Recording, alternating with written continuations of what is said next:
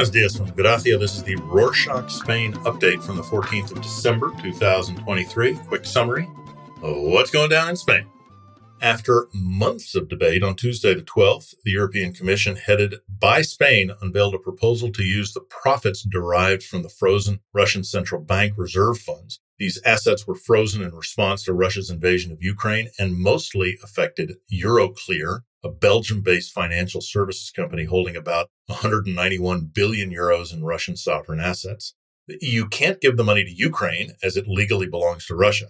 However, Brussels believes that it can tax the profits that the money generated by sitting there and use that to help Ukraine. Still, the proposals need backing from the 27 EU countries to pass, and France, in particular, is extremely worried about Russia's response. Continuing with Russian sanctions, earlier this year, EU leaders announced that it was better to reinforce sanctions against Russia rather than pass new ones. However, how successful have they been? Well, not so much. Report coordinated by a Dutch investigative platform called Follow the Money, has revealed that sanctions against Russia have been ignored in football, meaning soccer. The investigative report, of course named Offside Deals, revealed that despite EU sanctions on Russian entities due to the invasion of Ukraine, Russian football clubs have sold players to 28 European football teams exceeding 300 million euros. Some notable clubs involved include Real Sociedad de San Sebastian and Italian teams in Turin, Bologna, which bought players from FC Dinamo Moscow, owned by the sanctioned VTB Bank. Next, Vox leader Santiago Abascal, known for his provocative comments and not being so smart, fueled more controversy during a trip to Argentina this week. He visited Buenos Aires because Javier Milei, the nutcase and Argentinian president recently elected, personally invited the Vox leader to his inauguration. While there, Abascal held meetings with Milei, Viktor Orban,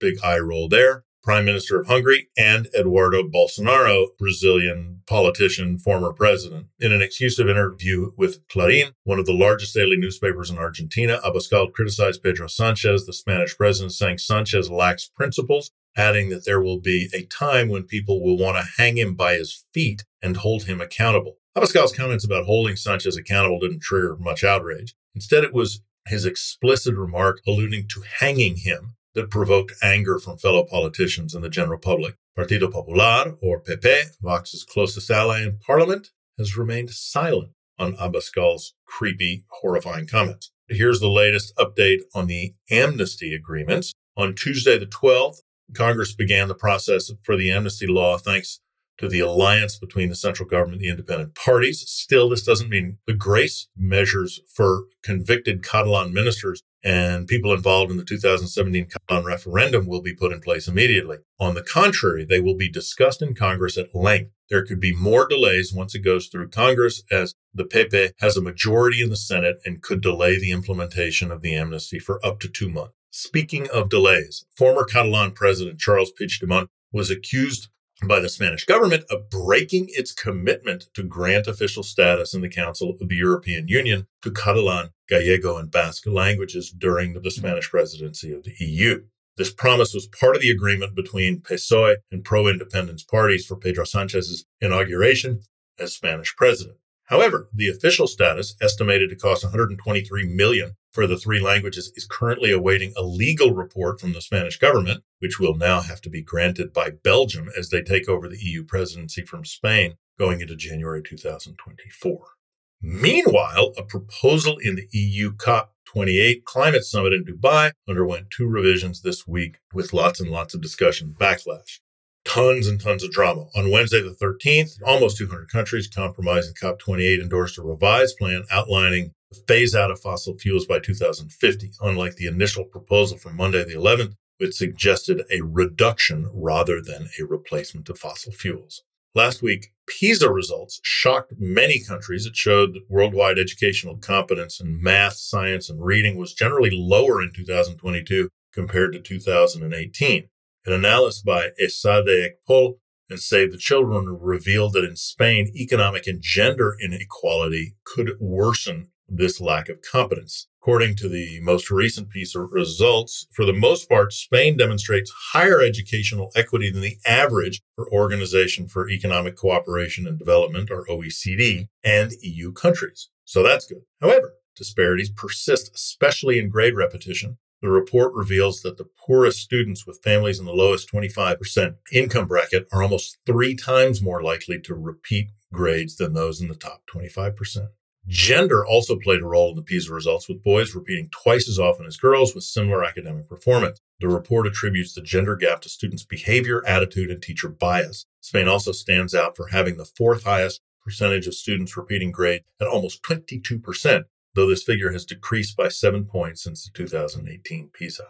Now, let's head to the southern tip of Spain, where the UK and Spanish relations are currently hinged on the use of an airport. Jose Manuel Albares, Spain's foreign minister, stated that a post Brexit deal on Gibraltar has boiled down to an agreement concerning Spanish citizens' use of its airport. The status of Gibraltar, a British territory, has been especially contentious since the 2016 Brexit vote. Spain proposed a deal to the UK featuring free movement, border removal, and airport use, but an agreement has not yet been reached, probably because the Tories in the UK are so dumb. A festive season is well and truly upon us. And for major cities across Spain, that means a huge emphasis on festive lighting. Catalonia's capital, Barcelona, is a shining example of this, especially on the Passeig de Gracia, its famous shopping street that millions of tourists flock to each year. However, since its opening on Thursday, the 23rd of November, the lights have led to some reckless behavior with people walking into the middle of the street and putting themselves in danger to grab a quick selfie. In response, the Urban Guard has increased its presence patrolling on motorcycles and cars to warn people off trying to grab selfies in open traffic and handing out tickets. As great as that picture might be, stay out of oncoming traffic. Speaking of the winter holidays, here's a short roundup of some traditions across the peninsula. Galicia holds its unique Christmas traditions, including carol singing by young people featuring traditional Galician songs known as panxoliñas, accompanied by tambourines and bagpipes. Another ancient tradition involves burning a large wooden log on Christmas Eve for good luck. Afterwards, a new log is partially burned and preserved for the next year to guarantee a year of good fortune.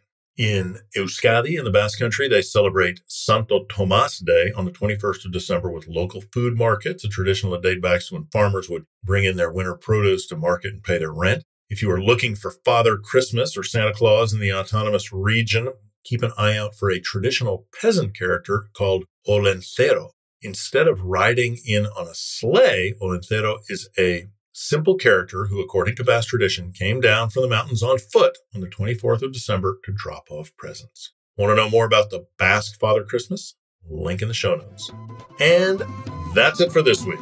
A little bit of holiday spirit, we wanted to thank you for listening, learning, thinking, joining us on this thing we call Rorshok, all doing it together.